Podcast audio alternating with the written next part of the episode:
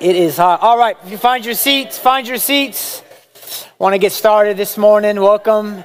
Welcome to the Movement Church. If you're just joining us online or in person, uh, my name is Christopher, one of the pastors here, and uh, it's good to see your faces. The lights are on.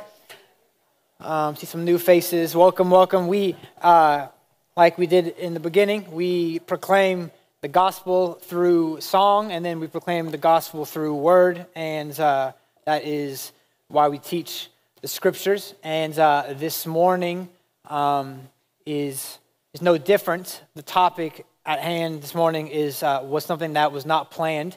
Uh, so let me unpack the context of what we're talking about today. If you're taking notes, I would love for you, in fact, to take notes. We don't pass out the bulletins because we have a QR code trying to save paper and all that stuff. But we encourage you, if you have a phone, which you probably do, take the notes for this message. I'm going to want you to engage, and uh, whether you're taking photos of the slides or such, uh, to be able just to see what the Lord is saying.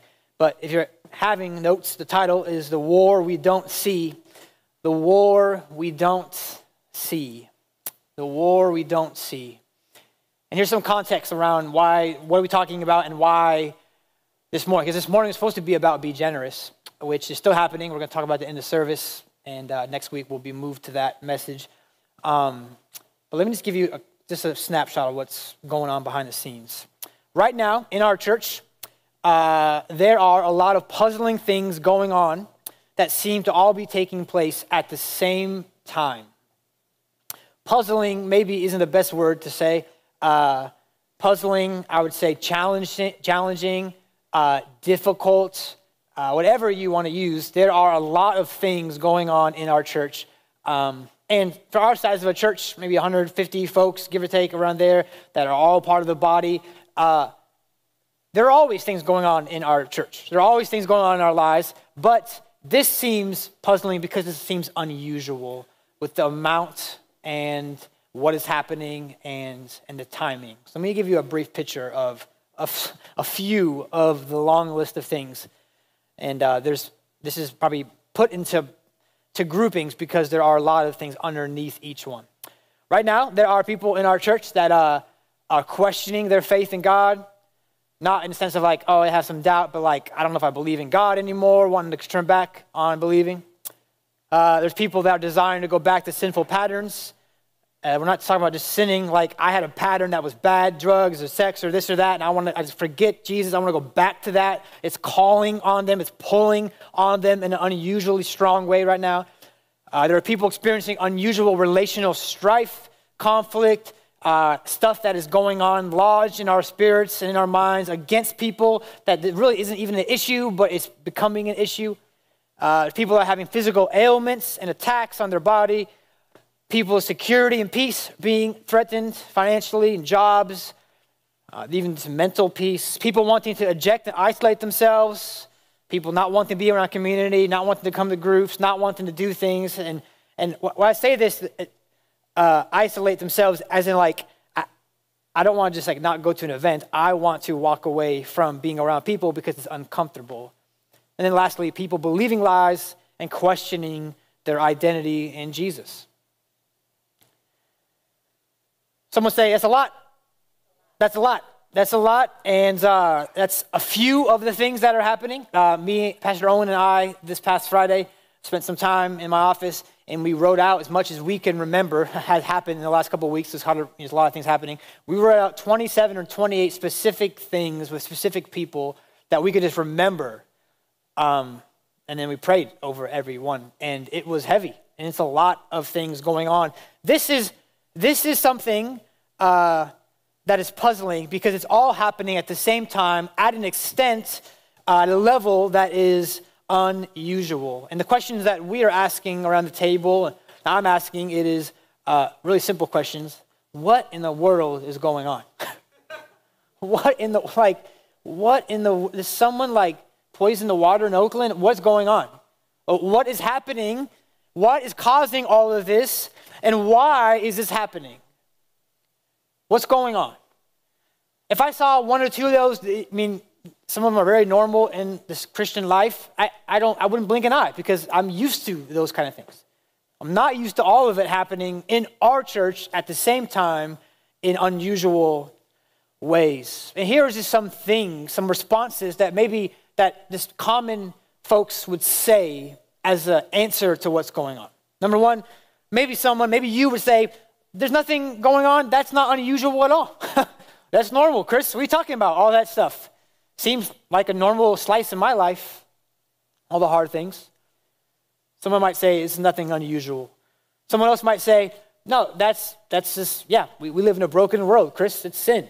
And, and that's what's going on. We just, things are broken, and, and that's what happens when things are broken. Which I can agree with.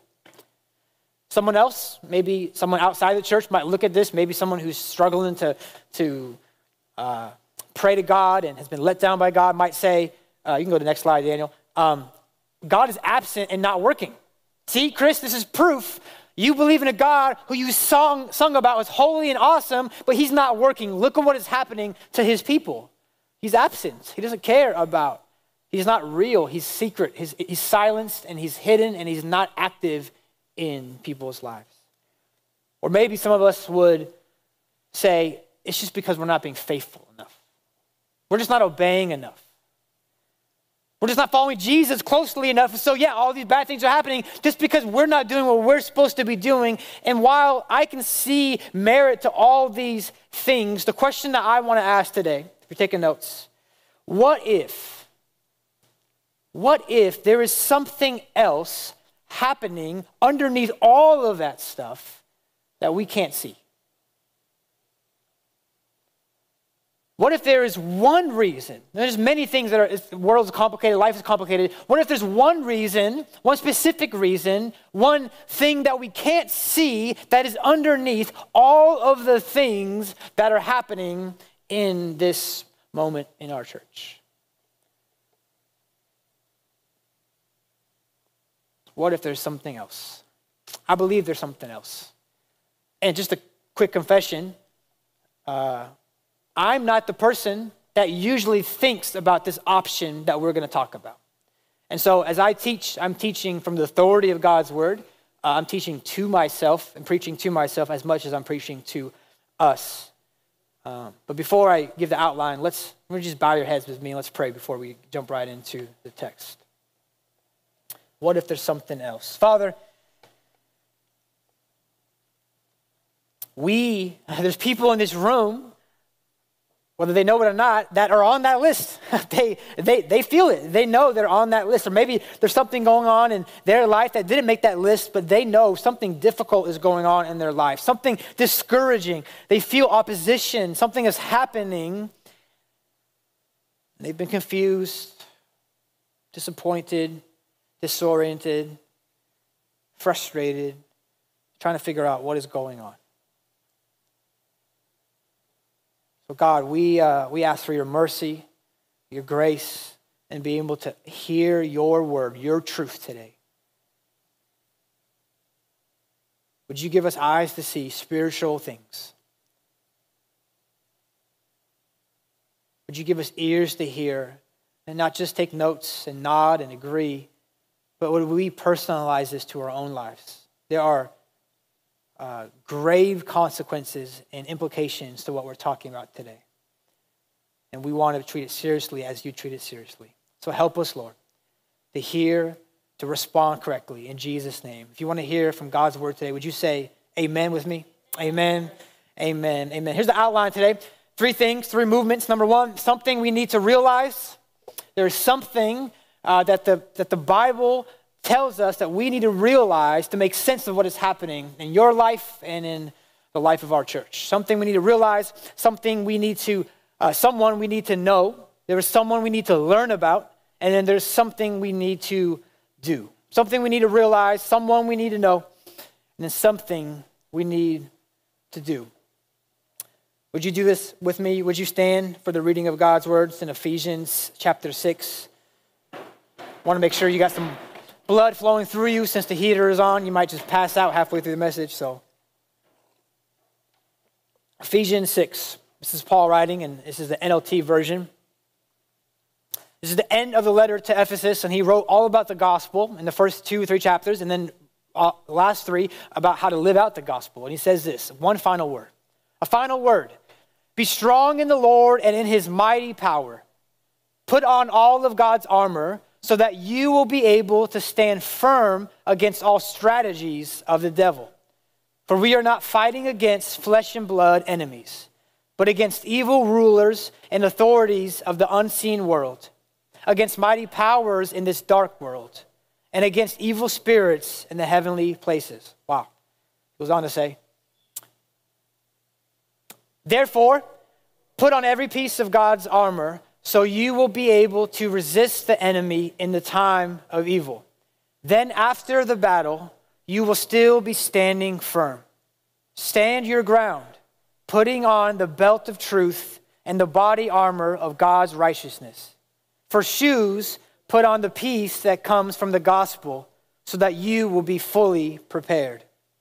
He ends. In addition to all of these, hold up the shield of faith to stop the fiery arrows of the devil.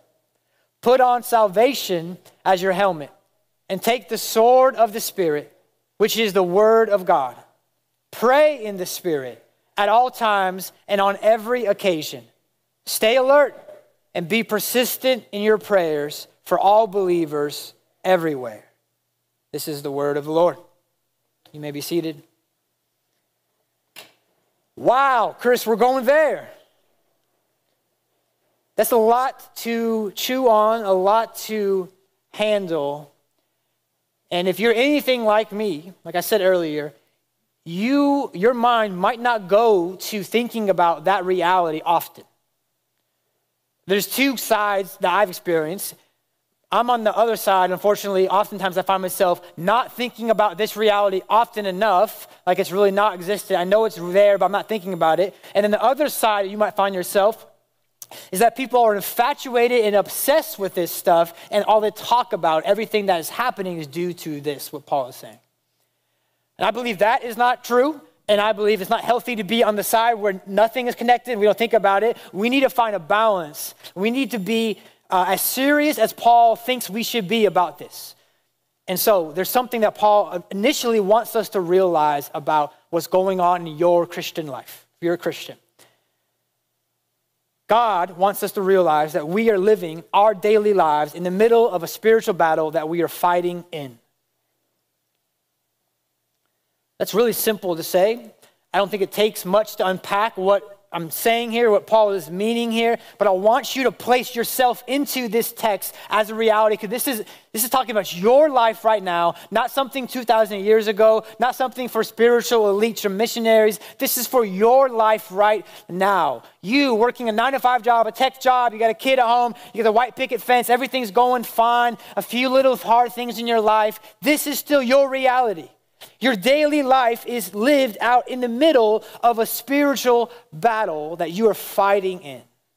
Did you know that?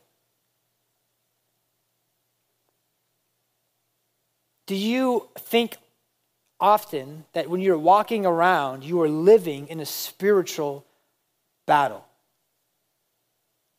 The text says that you are fighting against something and someone. Do you feel like you're in a fight? You feel like there is things going on around you that you can't control. The opposition you feel, the attacks you experience, the heaviness you carry. Come on, I know you can put yourself on this list. The conflict you deal with, the temptations you encounter, the deception you wrestle with. Any of these sound familiar? Any of these sound recently uh, attacking your life or experiencing anything? Opposition, attacks, heaviness, conflict, temptations, deception. Why is this stuff happening? Why do we feel this? And Paul says you need to understand you are in a battle, and because you're in a battle, these things are going to happen. If you've seen any kind of war movie, you imagine walking out on the, in the no man's land where people are on one side and the other and they're shooting and firing and there's swords and there's guns and everything is happening. You are there. You were not on the couch watching the battle. You're not up in the cush, comfortable seat looking down at the battle. Whether you like it or not, Paul says you are in the battle. And somehow I find that oddly encouraging. because it explains why life seems so crazy. I love what J.C. Ryle says. Do you find in your heart of hearts a spiritual struggle? Anyone want to raise their hand if they agree with that? Do you find in the heart of your hearts a spiritual struggle? Anyone want a struggle? Yep. Are you conscious of two, conscious of two principles within you, two fighting and opposing desires, contending for the mastery? Do you feel anything of war in your inward man? Yes. Paul says that. I think Romans 7. I do the things I don't want to do, and I can't do the things I want to do. He's talking about an inward battle of the flesh and the spirit but he's also talking about the conflict that you're dealing with being on a battlefield. Well, let us thank God. What? You want us to thank God for this? Yes, because it is a good sign. It is strongly probable evidence of the great work of sanctification. All true saints are soldiers. A, a real Christian can be known as much by his inward warfare as by his inward peace. Woo! I love that. A real Christian can be known as much by his inward warfare as his inward peace. We put ourselves on the side of, I want inward peace, and if we don't feel peace, we feel like we're messing it up. But maybe the conflict is a sign that you are God's child. I would say the struggle is a sign of your salvation. See, this is helpful to me because whether you're a Christian or not in this room watching online, you are struggling at some point in your life. So you're going to have to make a decision on and, a, a truth point on where is this coming from? Why is this coming at my way? And the Bible says that you've been transferred to a new kingdom. You were under the rule and authority of Satan. We're talking about that in a moment. He has a kingdom, God has a kingdom. That's why Jesus' first message, the main thing he said in the Gospels, was the kingdom of God is here. What does that mean? That there is a different kingdom, and he's coming to bring a better kingdom to usher in. And that's why the Bible says the church, uh, the hell, the, the gates of hell will not what? Prevail against the church. There is a kingdom coming in, taking ground on another kingdom. You've transferred kingdoms, and so now you're in opposition to Satan. Wow, that's a lot. That's a lot to think. In our modern Western world, talking about devils and demons and, and, and Satan just seems silly. Okay, I'll, I'll, yep.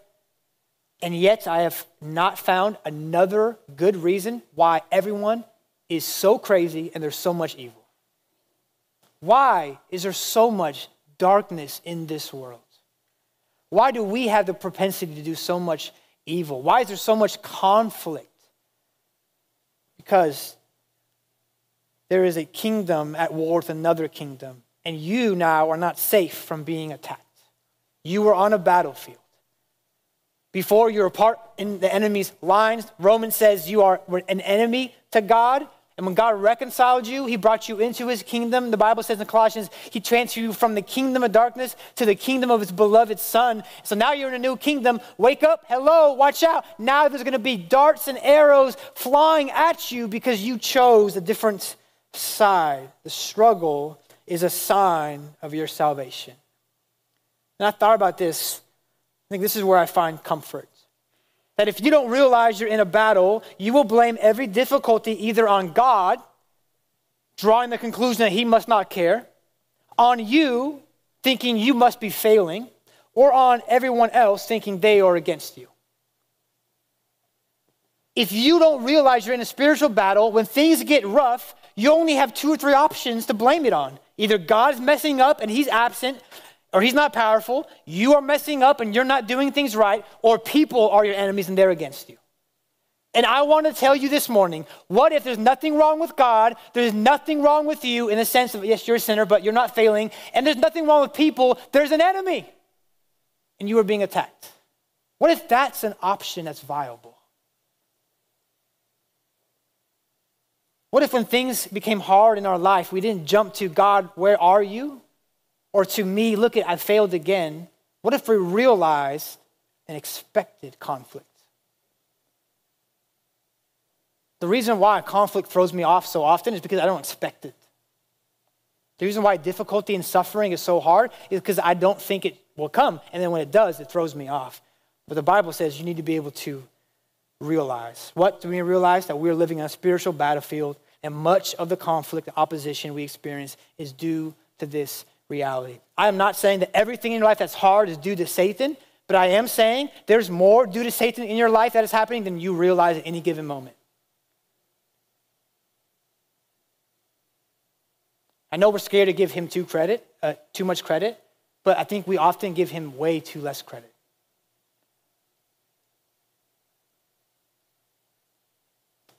We need to give the battle credit and weight because Jesus literally said that he came to destroy the works of the devil.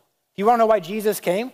He said, I'm coming because I love you, I want to save you, and the way I save you is to destroy the devil who's over you, who's inflicting you with tyranny and slavery and fear and death. So Jesus' main mission, MO, was I'm going to come, my objective is to destroy the works of the devil. This is serious. It's not peripheral. Number two, something or someone we need to know.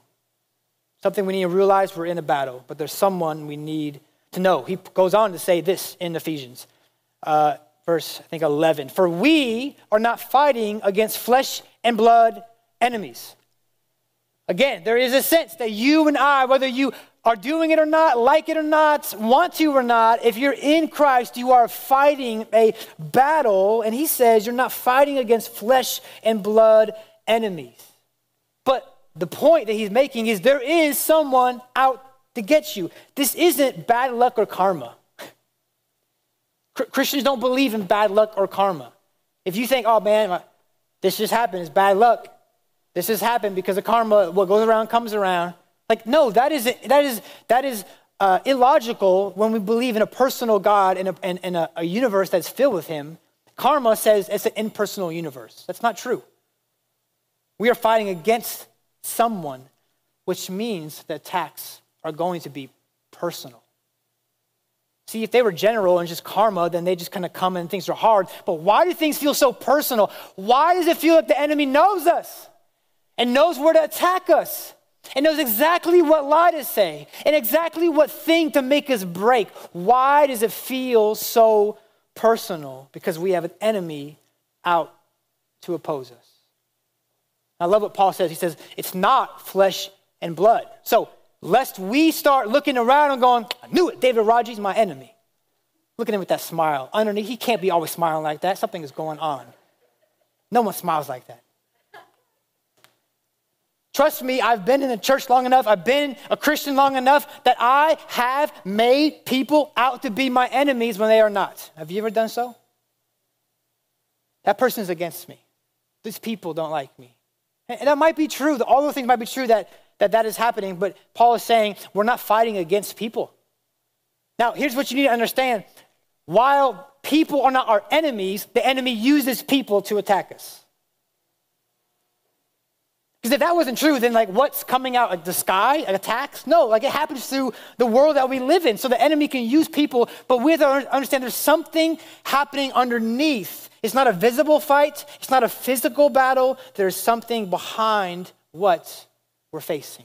So when you have opposition with a person, you have to be able to spiritually see through what is happening, or just be aware. You might not always know the discernment of what is happening, but you have to be aware there's something underneath the conflict that you are having with somebody. There's an enemy that wants to leverage the conflict you're having with people and turn it for his good and your destruction.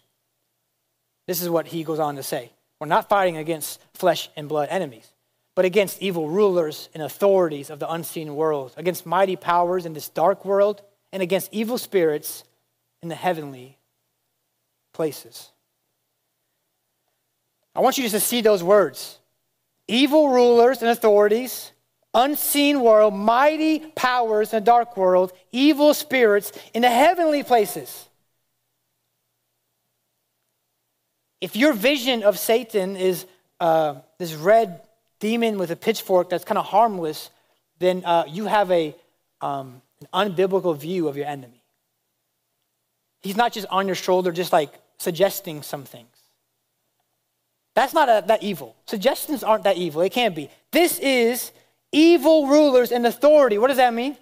That our enemy is Satan and evil spirits and They are active and unseen. You can't see them. Part of the unseen world. You can't just look around. You can't see. That's, that's the enemy right there. It's something unseen.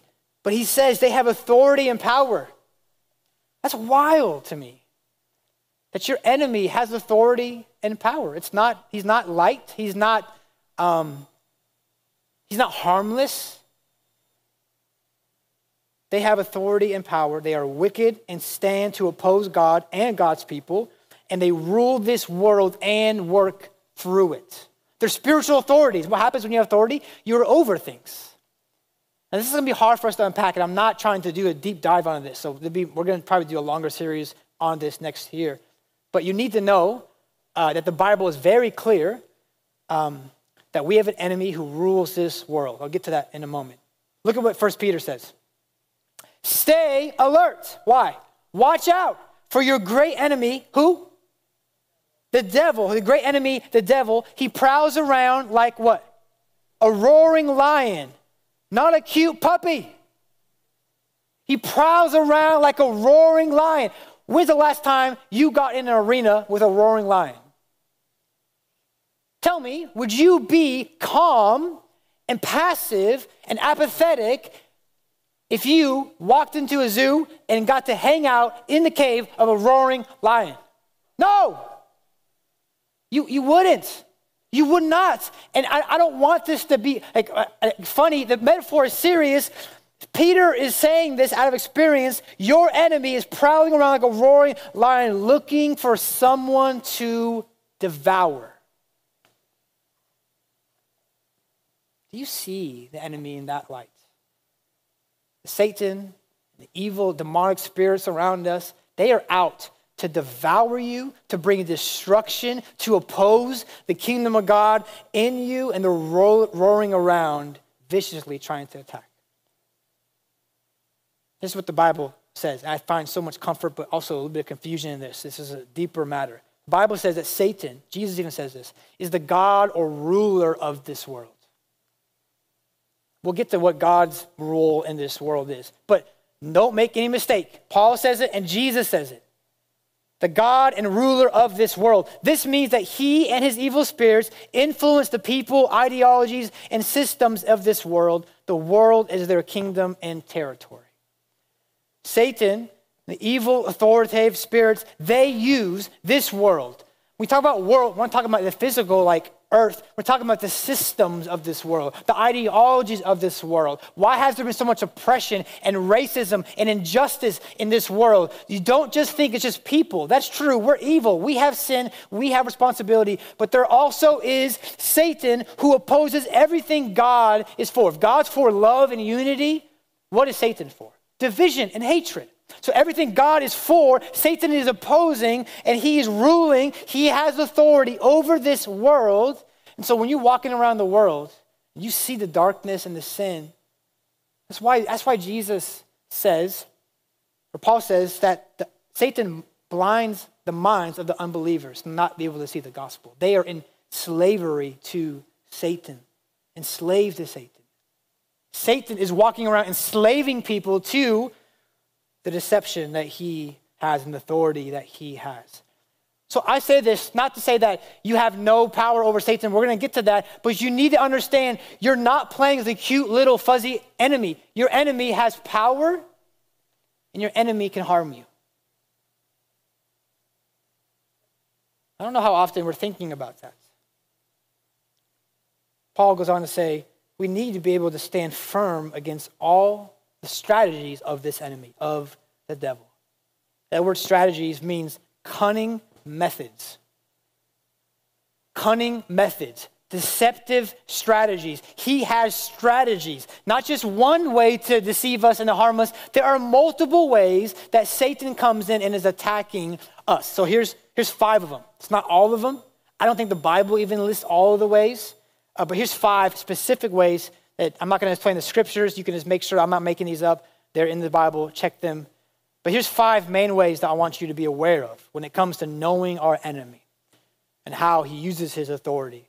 Number one, Satan is trying to deceive you. Jesus says he's the father of lies. He's been lying since the beginning.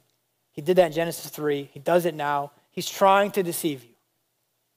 You need to be aware at any given moment that there are possible lies coming into your mind through people, through whatever is happening, with all the mediums of stuff that are coming in, and you need to be able to check the information and content that's coming in and not just take it. In fact, it's not just I believe the world has like the world has some bad information and God has the truth. No, no, there is an enemy trying to actively deceive you. Not just bad information, trying to deceive you. A good question I ask myself and people that I shepherd disciple is what lie are you currently believing right now? I'm under the, uh, uh, the assumption that I'm always believing a lie, at least one. That's just n- natural. It's what lie, any given moment, am I believing about someone or myself that I have to combat with the Word of God? Isn't that what Satan did in the wilderness with Jesus? Twisted the truth to deceive and to destroy Jesus. He's trying to deceive you. Watch out for lies. Number two, Satan is tempting you to sin. What happens in the garden?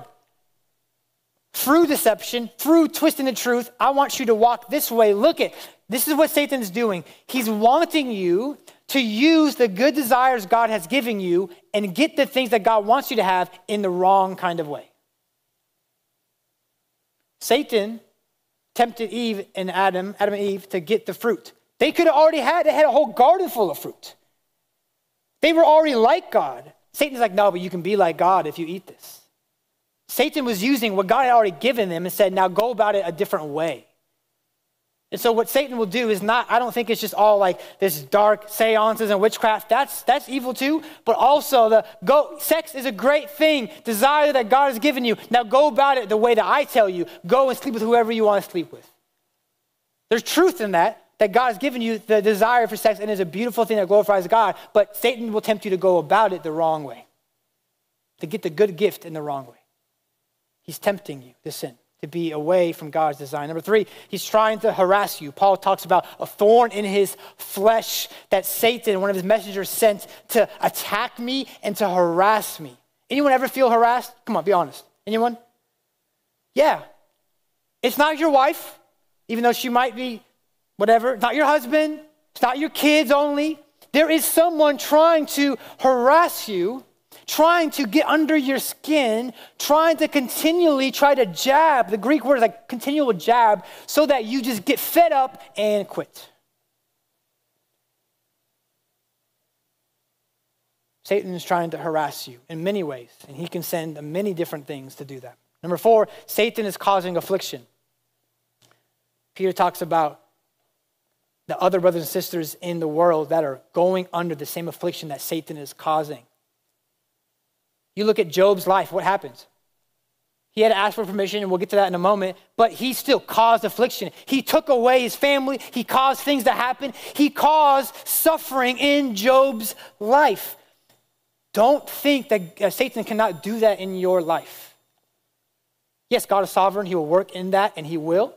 But you need to understand some of the affliction that you're dealing with it's not just because we're in a sinful world, is intentionally trying to beat you up over and over so you give up pain, affliction. Satan has authority and power in this world, and he can use those things. And lastly, Satan is attacking your faith. He's going for your faith. Jesus has this crazy moment at the, at the night before his, uh, the night of his arrest, where he says to Peter, Peter, Satan has demanded to sift you like wheat, but I have prayed so that your faith may not fail. And when you fall, get back up so that you can strengthen your brothers. That's a crazy window into seeing that Satan wants to. Why did Jesus pray for his faith not fail? Because Satan was attacking his faith.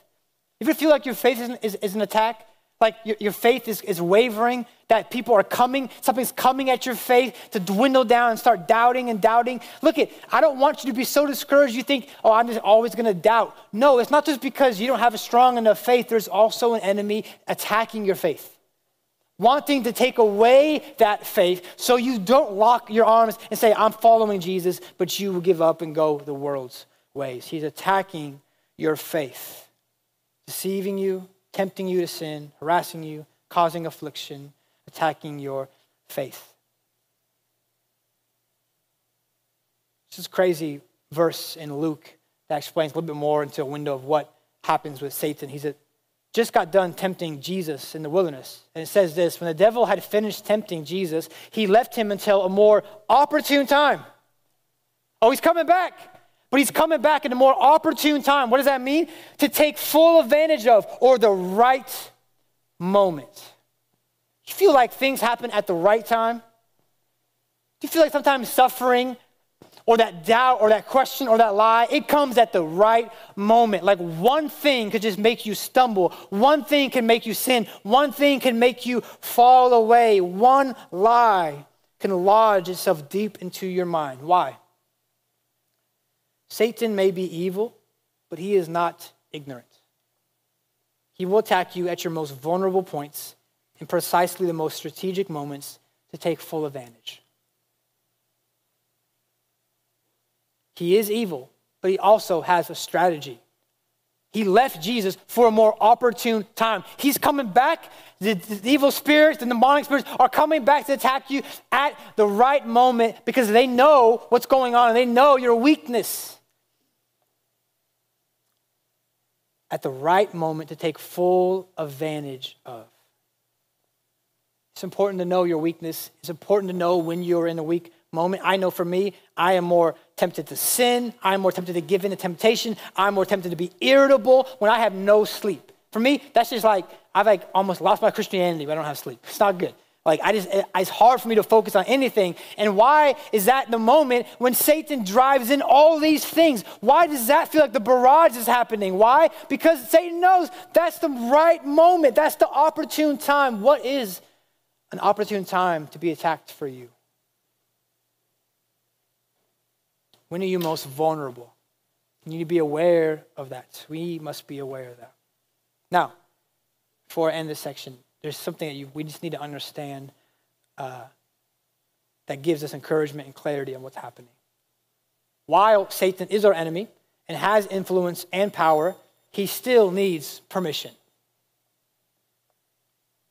This is confusing and encouraging. So much of the Bible is that way confusing and encouraging. While Satan has influence and power, he still needs permission. What happens in Job's life? He loses everything but his wife, his health, his kids, his farm, his family, everything. But who gave him permission to do that? Who? God. Yeah. What did Satan do? He literally walks into the throne room in heaven and said, knocks on the door, Can I do this? Satan has power. Satan is evil, he has authority, but he's still underneath Jesus. In Luke 22, remember Jesus says, Peter, Satan demanded you to sift you like wheat. That Greek word demand means to urgently ask for permission. At least Satan's polite. He's asking for permission because he knows he has no jurisdiction over the Christian. he has to ask for permission. Jesus is sovereign over Satan. Jesus has struck a fatal blow to Satan. That's the promise in Genesis 3 that one day there will be a seed that will crush the head of the snake. That has happened through the cross of Jesus. But let me tell you, I just got a vision this while we were praying this morning that the victory is done. We have the banner, but we're still walking through the battlefield to get to the other side. And there's still things happening. We have the victory. The blow has been made, but he's still alive, and now he's even more ticked off, and the enemy is more against you. Satan can't defeat us, but he can damage us. I'm not going to get into this today, but I don't believe a Christian can be possessed because that means the Holy Spirit is weak. The Holy Spirit is not weak. You have the Holy Spirit in you. You are not going to be possessed by a demon. But you can't be influenced. You can't be tempted. You can't be attacked by a demon for sure. That's why Paul says to beware and put on the armor so you don't get attacked. That's the assumption is that you're going to be attacked. But you need to know you can't be defeated.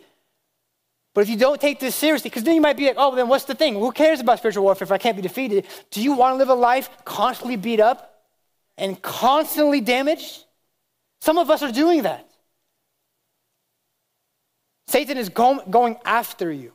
Whether you, because you're obeying Jesus, you're on the brink of something beautiful, you're following the kingdom, you're influencing people, making disciples, whatever it is, and he wants to stop that at all costs. What do we need to know? We have an enemy that is real, that is evil, and that personally attacks us in order to destroy our faith in Jesus. Church family, I want you to know If you leave today, you need to know you're in a spiritual battle and you have an enemy that knows you, that wants to attack you, that has power to damage you. While you're in Jesus and can't be defeated, you are going to be under constant attacks because you are now a part of God's kingdom. You need to know that leaving today. I believe much of what is happening, I mean, it's crazy. It's, I can't even tell you some of the stories. Why? When I look through this lens, it makes so much sense. It's not 100% Satan, but definitely Satan's fingerprints are around and over the things that are happening because we are in a battle. Lastly, something we need to do. We need to realize that we're in a battle. We need to know our enemy, that he's out to get us, that he has strategies to deceive us. But there's something that we need to do. I'm thankful that Paul has left us with a very clear way to respond. Verse 13, he says it very clearly. Therefore, in light of all this stuff, put on every piece of God's armor so you will be able to resist the enemy in the time of evil. How hopeful is that? Put on every piece of God's armor so you will be able to resist the enemy in the time, the time, the moment that he attacks you. There's going to be moments. Isn't that crazy? Put on God's armor, every piece. We'll get to that. He says, do it before you get attacked you've probably never been into a battlefield. I mean, if you have, come talk to me after, but you probably haven't. But if you walk into a battle, like in the old days, not like when we're sending missiles, but actually combat, because the Greek word fighting is the word of wrestling, close to close combat. When you're in that kind of like Roman battle, it's too late to put on armor. Some of us, we're feeling attacked and we're trying to scramble to find the armor. It's too, it's too late. Doesn't mean you're going to be defeated, but you are going to be attacked. He says, put it on before so that when the thing comes, you're able to resist. Then, after the battle, there's a battle, there's a whole bunch of battles. After the battle, you will be able to stand firm. He says that four times in the passage stand firm, not to lose ground. Stand your ground, putting on the belt of truth and the body armor of God's righteousness. For shoes, put on the peace that comes from the gospel so that you will be fully prepared. He closes with, in addition to all of these, hold up the shield of faith to stop the fiery arrows of the devil. Put on salvation as your helmet. Take the sword of the Spirit, which is the word of God. The only offensive weapon, besides maybe a shield to block the attacks, is the sword of the Spirit, which is the word of God. And he says, put on every piece of God's armor. This is what Paul is saying. We know we're in a spiritual battle which means we need spiritual weapons. If we're fighting against flesh and blood, then we can use physical weapons, but that's not going to work. We can't use physical, worldly tactics. We have to use spiritual tactics because worldly tactics will frustrate us and fail us. I think of uh, what happens when in Mark, there's an example of someone trying to cast out a demon, but they're not doing it in the name of Jesus. And uh, what happens? If it's a really funny story, actually the, the dude gets beat up and gets sent butt naked running out of the house. The, the, the, demon beats him up and embarrasses him. And Jesus is like, this dude was not doing what he needed to do. I find that so funny. I don't know why this is so funny, but he literally, Jesus clearly tells us, you can get whooped. You can get hurt in battle. If you're using the wrong weapons, you'll get embarrassed. If you're using the wrong things, you will be frustrated. He says in the beginning, your only hope is found in God's strength. Be strong in the Lord. Not be strong in yourself, be strong in the Lord. Put on the armor of God. What is the armor of God? It is simply what Jesus has won for us through the gospel. Do you think about the armor of God? It is what Jesus has won for us through the gospel. Check this out. Jesus is our truth. You know, next slide.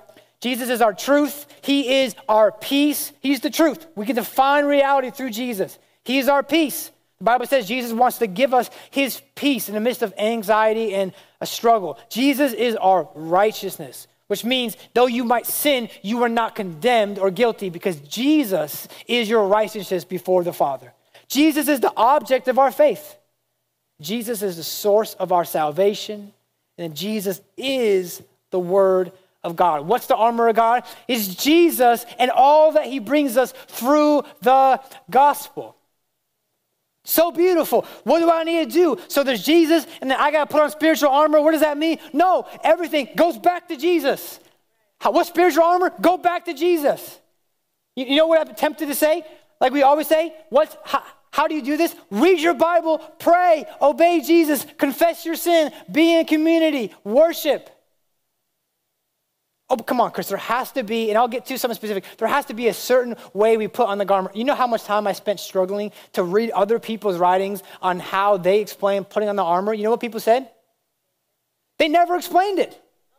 They just said, put on the armor. And I was like, well, how do you put on the armor? Don't you want to know how to put on the armor of God? Because here's what I know about the armor of God the armor is accessible to every single one of you, but it's not automatic.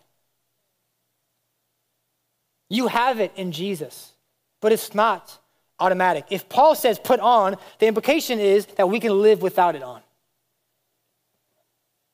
There is a conscious decision you have to make. It is not automatic. You're not going to wake up. Let me just tell you, I wish it was like this. You're not going to wake up and the armor just is automatically on when your mind and your life and your affections is not on Jesus, but on the world.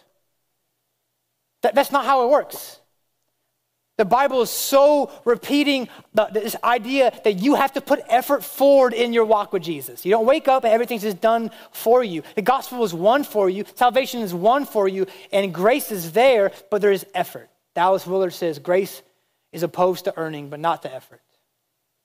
Grace is opposed to earning. You can't earn grace, but there's effort in understanding and receiving and, and cherishing grace. You got to put effort on. And so some of us, I just, I know because my own life, we're walking around without the armor on, and we're wondering why life is so hard, why our faith is so weak, why sin is so tempting, why relationships can be so difficult, why affliction is so heavy.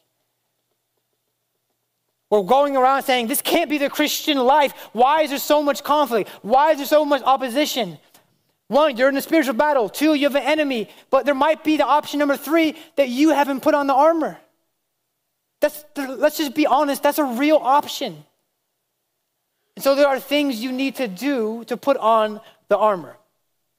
So the question is, how do we put it on? I want to know that. Anyone here want to know how to put on the armor of God? I want to know how to put it on. I, I, it's not just Jesus won it for us, but then we're over here. There's a sense of having to do something because Paul wouldn't have said it. And I find it so clear. We're going to end on this and then practice it. I find it so clear. I find it encouraging. I find it uh, compelling and convicting Paul ends the whole section on the armor of God with a very clear admonition. And it's interesting because it seems disconnected, but I believe what Paul says next in the verse is the way to put on and apply all of the armor. This is what Paul says next, after explaining all the armor of God. Pray in the Spirit at all times and on every occasion. Stay alert and be persistent in your prayers for all believers everywhere. Look at the words he uses. Pray in the Spirit at all times, not sometimes, all times, and on every occasion, no matter what is happening, you're praying. Stay alert. Don't be passive. Don't be slumbering. Stay alert and be persistent. Keep at it in your prayers. For who? For every believer. Where? In the West Coast? No, for everywhere. That's crazy. All times, every occasion, all believers, everywhere. When someone says those kind of words, we should pay attention. And the thing he's saying is so accessible to us pray. Pray. You need to put on the armor of God. And how does he end? You need to know that you need to be praying. While I believe there are many ways to put on these pieces of armor, like applying the gospel, meditating on them, reading the word, obeying Jesus, Paul makes it clear that our efforts will not be effective if we do not make prayer a priority. You can study the armor, you can memorize verses about the armor, but if you're not applying it through prayer, I don't believe the armor is effective. Paul wouldn't say this kind of thing about prayer and attaching it if he wasn't serious. Here's the point I want to make. If we are not actively praying, we are not properly protected. If we are not actively praying, we are not properly protected. If you want to be properly protected from the attacks of the enemy, doesn't mean that you're never going to suffer, but it means that you can you can minimize the attacks and the effects of the attacks. You can't minimize the attacks. You can minimize the effects of the attacks, and you can stand firm. Paul says, stand firm.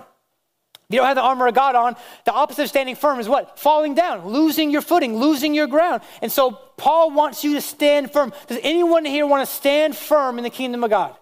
Do you want to stand firm and not be knocked over? I'm tired of getting knocked over. I'm tired of seeing people getting knocked over. I'm tired of seeing people questioning all the things about God. And Paul says, life's not going to be perfect, but you have a way to stand firm. You can't stop the attacks, but you can do something when they come. I want to be a church that's ready when it comes, because sometimes I'm not ready and it smacks me and I fall down. You know why? The one, number one reason why I believe I am not ready is because I'm not actively praying like Paul wants me to do. There's no, there's no coincidence why last week Pastor Mike talked about prayer. Uh, this message is about prayer. In January, we're going to have a whole prayer series. We're going to be starting another prayer night on top of our Wednesdays.